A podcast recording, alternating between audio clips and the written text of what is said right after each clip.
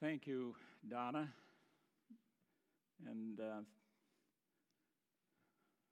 thank you, Cynthia, for picking out the songs this morning. I think sometimes that um, some of the songs we sing, and most of them always work well with the sermon, and I notice that not only today, but also with Pastor Rogers' sermons. Maybe we should underline in the verses that we sing certain themes and so that come up in the sermon. And you have an outline before the sermon is even preached. But um, it's uh, wonderful how that all coordinates together, and I think probably the Holy Spirit has quite a bit to do with that. Anyway, in a few moments, we're going to be reading from John chapter 9, the first 12 verses, and you may want to turn to that. But uh, let me say a few words as introduction uh, before we read that passage. Dear fellow workers in God's kingdom, happy Labor Day. Happy Labor Day. I don't know if anybody has said that to you yet, but tomorrow is Labor Day, and today encompasses what people call Labor Day weekend, the last hooray of the summer, so to speak. And so enjoy the day off tomorrow if you're still part of the workforce. And in some way, all of us are if we're engaged in any kind of work, any kind of task, no matter how menial you may think that is or where it's performed. What is work? What is work? I looked it up in the dictionary, and it says work is any activity involving mental or physical effort done in order to achieve a purpose or a result. Any activity involving mental or physical effort done in order to achieve a purpose or a result. So, when you think about it, that kind of encompasses everything, everything we do. But unfortunately, many of us often reduce the activity of work to a specific place for a specific time. And when that place or that time is not part of the equation, then we say, I'm off from work. Or we say, we're retired. I'm done with all of that. And as we're all aware, the activity of work, where we work and how we work and how long we work, has made some major changes in the last couple of years, especially since the COVID epidemic has influenced our lives. It used to be when one entered the workforce, it was usually at a specific age, in a specific place, for a specific time. And an individual made a career out of their job or vocation, often putting in many years at the same job and taking advantage of vacations that their job allowed, building up some retirement savings, and then retiring at the time when reaching an appropriate age or an appropriate time spent at that job. But for many, that routine has changed. I'm reminded how history, television, portrayed work. Maybe you remember the Leave It to Beaver show many years ago. Ward Cleaver left his wife June and sons Wally and the Beaver every morning, briefcase in hand, drove to his office in nearby, a nearby metropolitan city in his Plymouth automobile, always dressed in a suit and a tie. June was a stay at home mom, always dressed in a dress, usually with an apron on, and stayed home to direct the lives of Wally and the beaver. And if they got into some minor trouble during the day, Ward, on his return home from work, would have a family meeting and iron things out. That was the routine. That was the routine. That was the plot of, of those shows airing between 1957 and 1963. And that was the picture, by and large, of work, going to work, specific time, specific place, and then coming home. The seven dwarfs they had a song about work too. Hi ho, hi ho, hi ho, hi ho. It's off to work we go.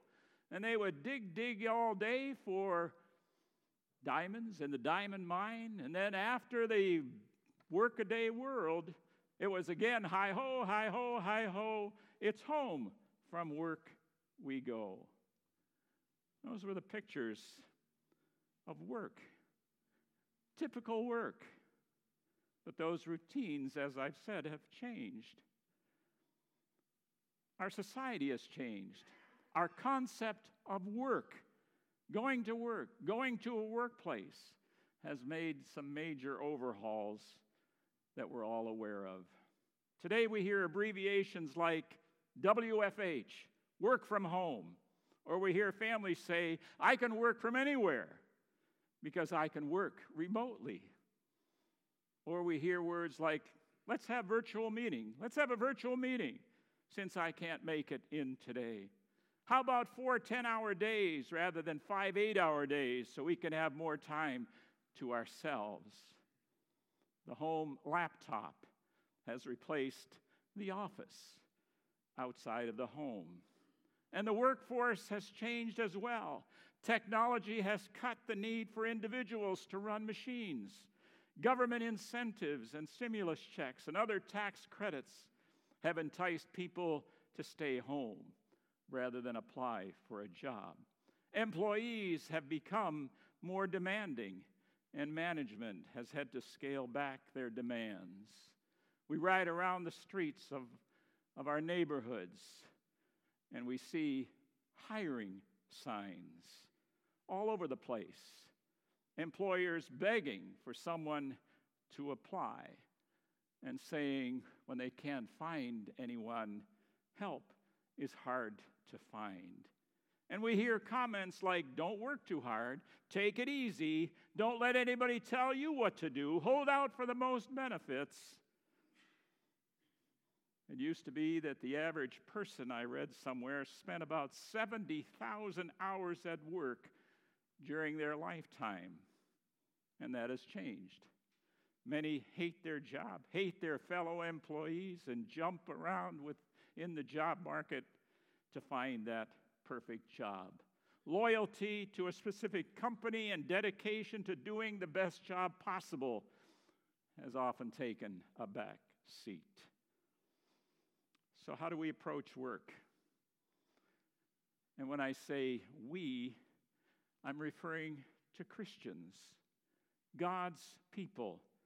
We, of all people, know that work is something that we are to be active in every moment of our lives. God's work. God's work. And in everything we do in this life is God's work no matter where we are. And we need to remember that.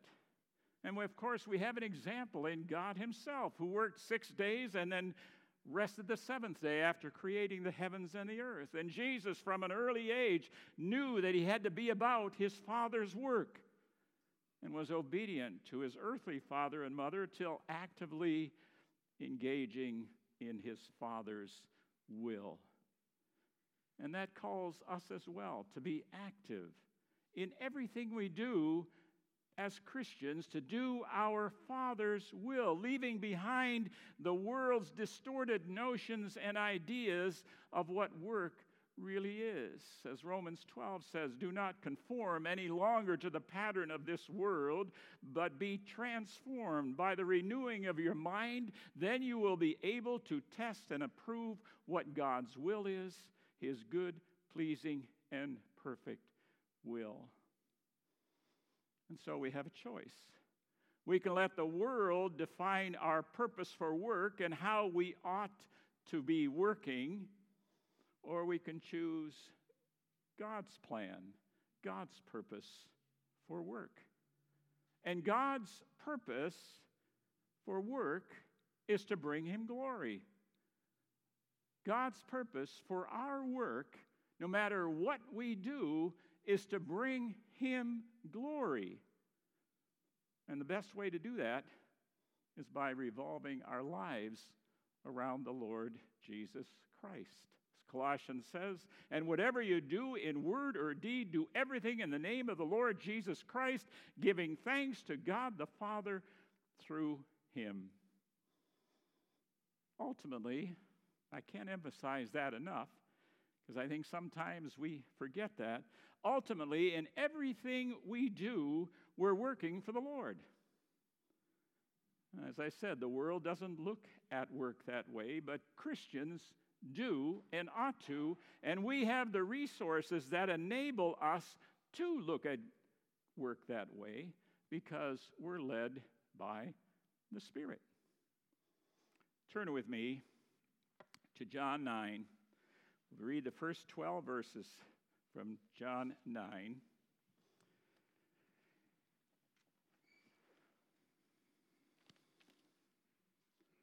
Story of Jesus healing a man born blind. As he, Jesus, went along, he saw a man blind from birth. His disciples asked him, Rabbi, who sinned, this man or his parents, that he is born blind? Neither this man nor his parents sinned, said Jesus, but this happened so that the work of God might be displayed in his life. As long as it is day, we must do the work of him who sent me. Night is coming when no one can work. While I am in the world, I am the light of the world. Having said, this, he spit on the ground, made some mud with saliva, and put it on the man's eyes. Go, he told him, wash in the pool of Siloam. This word means sent. So the man went and washed and came home seeing. His neighbors and those who had formerly seen him begging asked, Isn't this the same man who used to sit and beg? Some claimed that he was. Others said, No, he only looks like him. But he himself insisted, I am the man. How then were your eyes opened? They demanded. He replied, The man they called Jesus made some mud and put it on my eyes. He told me to go to Siloam and wash. So I went and washed, and then I could see. Where is this man? They asked him. I don't know, he said. This is the word of the Lord. The text is verse 4. As long as it is day, we must do the work of him who sent me. Night is coming when no one can work. I chose this passage because it has a lot to say about our attitude towards work. Here's the situation Jesus is nearing the end of his life. The cross and suffering for our sins is getting closer and closer. He's been busy throughout his years on earth, teaching and healing, and especially preparing his disciples to continue his work when he ascends to heaven. And so, here in these 12 verses of John's gospel, Jesus is still at work, and he shows his disciples by example how he, Jesus, is a worker and how they should approach work. It leads me to think that everything we do involving our mental or our physical effort for accomplishing a purpose is seen here in what Jesus does for this blind man. So, picture yourself going off to work, staying at home, going out shopping, engaging in retirement, being in school, or whatever other activities that keeps you busy during the day. And in all those activities, you're going to see people, fellow employees, friends, relatives, whomever. And here's what to keep in mind. And I see that particularly in this passage. We're going to encounter people. John Donne once wrote, No man is an island entire of itself. Every man is part of the main. If a clod be washed away from the sea, Europe is the less, as well as if a promontory were, because I am involved in man kind. we're involved in mankind. God created us to be in community amongst others. And He created jobs and retirement times and fellowship times, whatever we're involved in, He created us that way. And work involves all of those areas because we put our mental activities to work when we're engaged with other people. Whether we're talking, whether we're working next to someone at the workplace, wherever that is, whether we're living in a retirement home, we are involved with one another. And three things, I think, that stick out in this passage. Three things that in all situations, not conforming to the world, the Christian's approach to every situation, anywhere, any place, anytime, under all conditions, I think these three things is what we ought to keep in mind. Kind of put them in the front of your mind, if you will, not on the back burner, but front and center. First, be compassionate. And secondly, be practical. And third, be intentional. First, be compassionate. Be compassionate. And sometimes that means clearing out any prejudices that, that block us from being compassionate. It happened here in this passage. Jesus is encountering this blind man, and right away the disciples say, they don't think of compassion. They don't think of reaching out to this blind man. They don't say to Jesus, Can you do something? They say, What's the problem here? Did this guy sin or did his parents sin? You see, there was a notion in, in those days, in the theology of that day, that if a person was, was hard up, was unemployed, was handicapped, didn't have any resources to live a decent life, that somehow his sin was so bad that God was punishing him. And if they didn't see any immediate sin in that particular person, then that theology of that day said, well, it must have been handed down from the parents. He inherited his bad luck because of his parents. And you can see how that then stood in the way of compassion. And sometimes I think, speaking for myself, that creeps into our thinking as well. If we see somebody that's down in the dire straits, they don't have the resources, they don't have anything to rely on, we think and we judge maybe sometimes that person, well, tough. You obviously didn't work as hard as I did. I'm not going to have any compassion for you. I'm going to judge you. Now, maybe I'm talking to an audience that is always compassionate, but I don't think so. Sometimes, and we try, try to fight those kind of things in our lives, but sometimes we judge other people, people that aren't exactly like us, and we kind of avoid them. And when we do that, our compassion is often put on the back burner, is often non existent. Now, we should all recognize, and I think we do, that all of us have sinned and fall short of the glory of God. Now, Jesus, at this point, he doesn't go into a lot of explanation of, of God allowing suffering and why God allows suffering. We all have those kinds of questions. Why did this man have to suffer blindness for so long? No, Jesus uses this occasion to teach a lesson on the equality of all people. Ephesians says, Be kind and compassionate to one another, forgiving each other, just as in God he has forgiven you. So don't analyze everything when it comes to your fellow co workers or people that you'd rather not talk to. Don't judge, don't criticize. And I'm not saying this is easy. Be compassionate. Be compassionate. Jesus didn't answer the disciples' questions about where that sin came from. He turned their attention to the need. Be compassionate.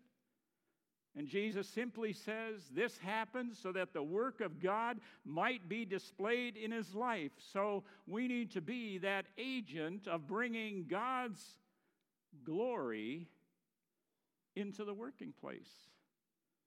What's the work of God? To bring glory to Himself, to believe in Him, to trust His word, to obey His commandments, and to follow them.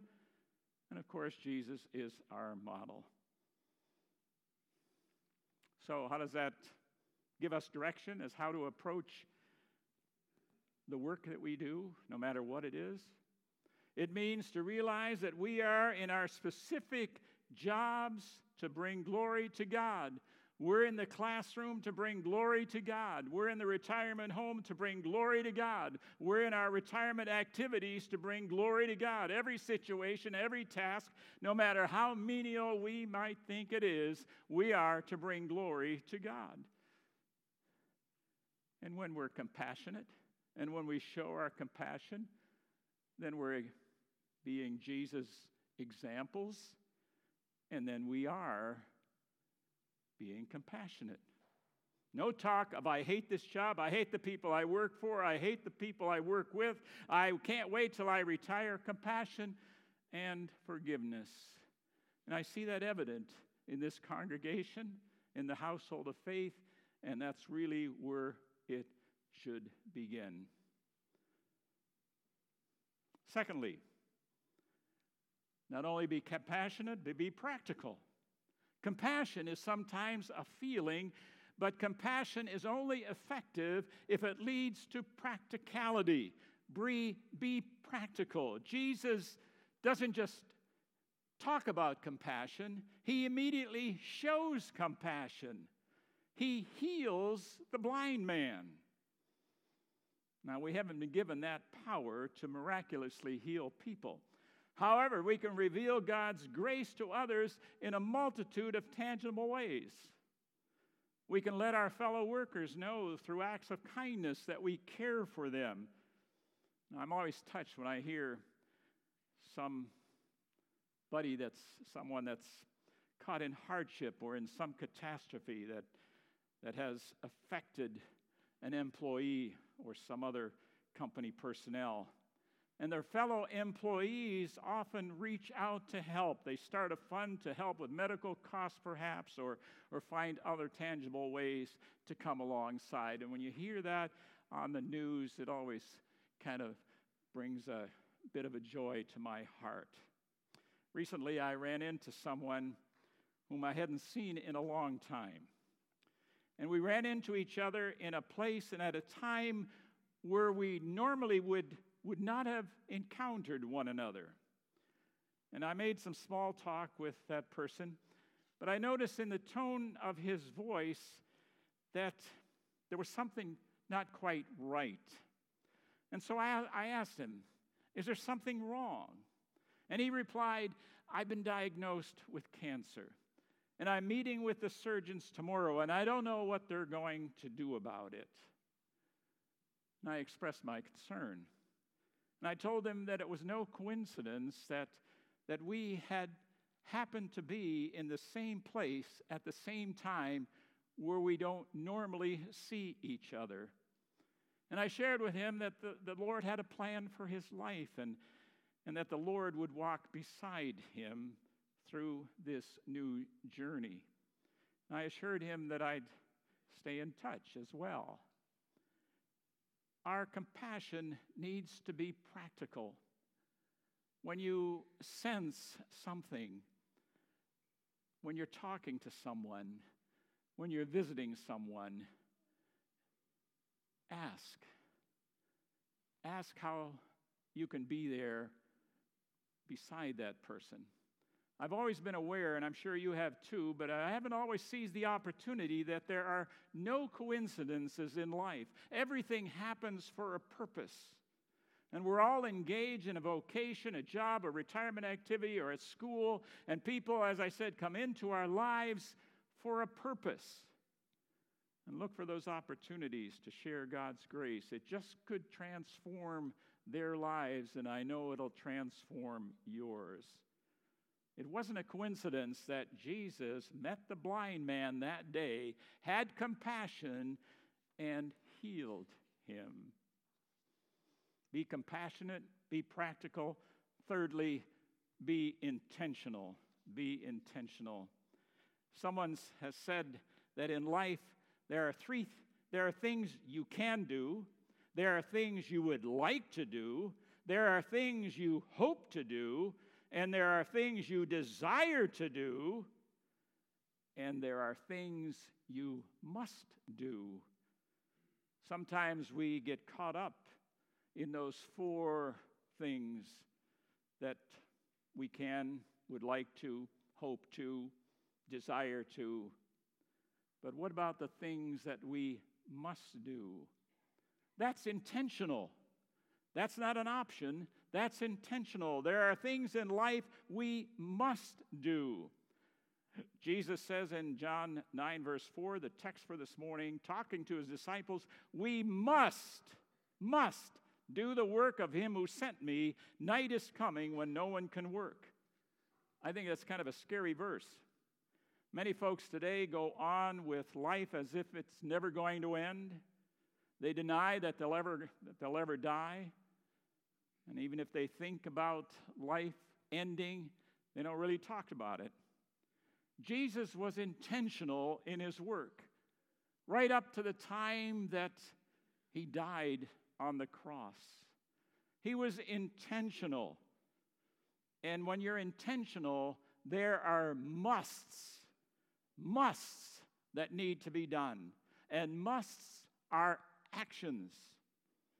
Even as a 12 year old child, you know the story, Jesus knew that he had to be about his father's business. And he told his parents when they came back looking for him, thinking that he was with them, but he was really back in the temple yet, he told them, Don't you know that I must be about my Father's will? The must for Jesus was to die for the sins of God's people. The must for Jesus was to preach the good news of the coming of God's kingdom. The must for Jesus was to love others. Jesus didn't pick and choose. He knew he had to be intentional in all of those works. Jesus' must and the must of his life went together, and he was intentional about it. We sometimes get caught up in the shoulds of life, shoulda of life. I should have done this. I should do this. But all that does is, is postpone doing anything. Why were the musts so important to Jesus? Because as our verse says, night is coming. Night is coming when no one can work. Two things about night there. Two things about night. There's going to be a, a time when all things are going to end historically. The world is going to come to an end. The world, at an appointed time, is going to cease to exist as we know it.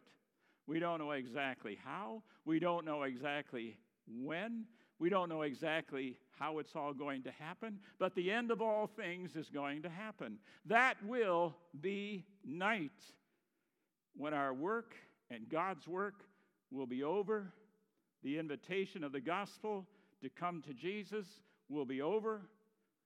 It's night, it's the end. But I think, secondly, and maybe even more importantly, I believe that night also refers to a new dark age. A new dark age as barbarians coming to invade us. The barbarians invaded Christian Rome in 406 AD, eradicated Christianity in Rome. And someone wrote these words, listen to them carefully he wrote, The barbarians are coming. And he likened this to the onrush of paganism and immorality in our society. And he wrote, They are coming in science through the misuse of new discoveries. They are coming in communications as men discover other ways to manipulate public opinion for bad ends.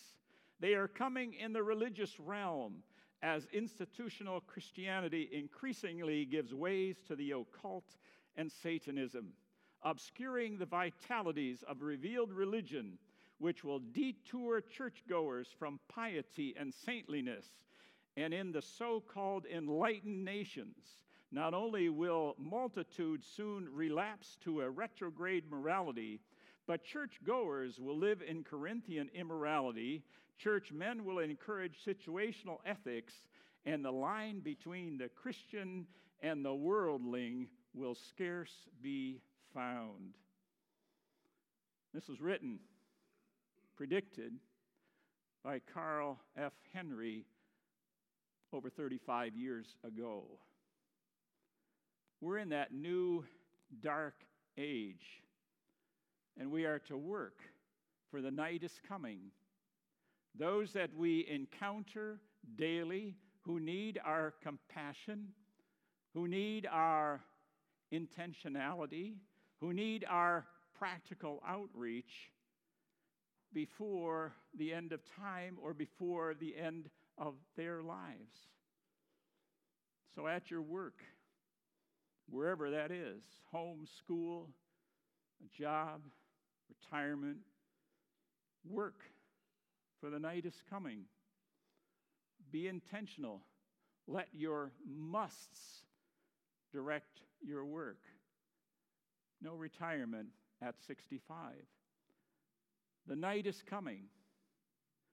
But for God's people, that's not the end of it.